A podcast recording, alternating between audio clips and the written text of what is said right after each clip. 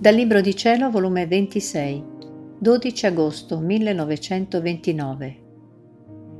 Magnificenza della creazione. Il punto nero dell'umana volontà. Stavo facendo il mio giro nel voler divino e il mio dolce Gesù, tirandomi fuori di me stessa, mi faceva vedere la creazione tutta nell'atto di uscire dalle sue mani creatrici Ogni cosa portava l'impronta della mano creatrice del suo fattore, quindi tutto era perfetto, di una bellezza incantevole. Ogni cosa creata era animata di luce viva, o come proprietà di natura datagli da Dio, o indirettamente comunicata da chi la possedeva. Tutto era luce e bellezza.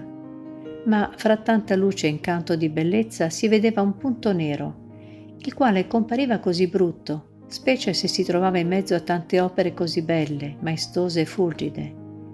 Questo punto nero destava terrore e compassione, perché sembrava che di sua natura Dio non l'aveva creato nero, ma bello, anzi era prima un'opera delle più belle create dall'ente supremo.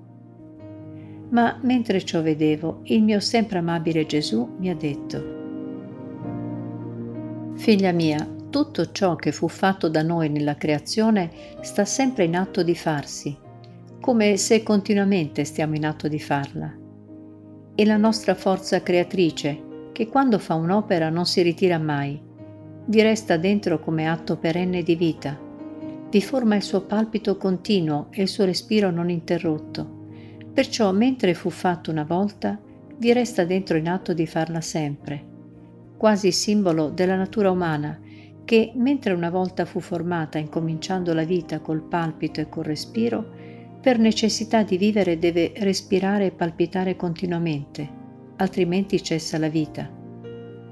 Siamo inseparabili dalle opere nostre e ci piacciono tanto che ci dilettiamo di farle continuamente.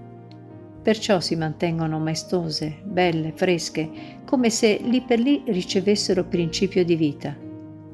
Guardale come sono belle sono le narratrici del nostro essere divino e la nostra perenne gloria.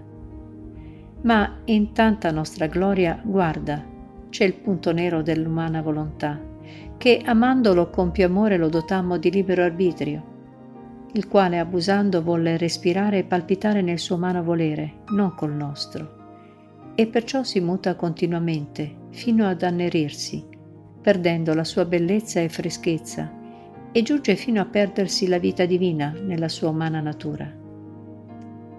Onde chi metterà in fuga il fitto tenebrio dell'umano volere?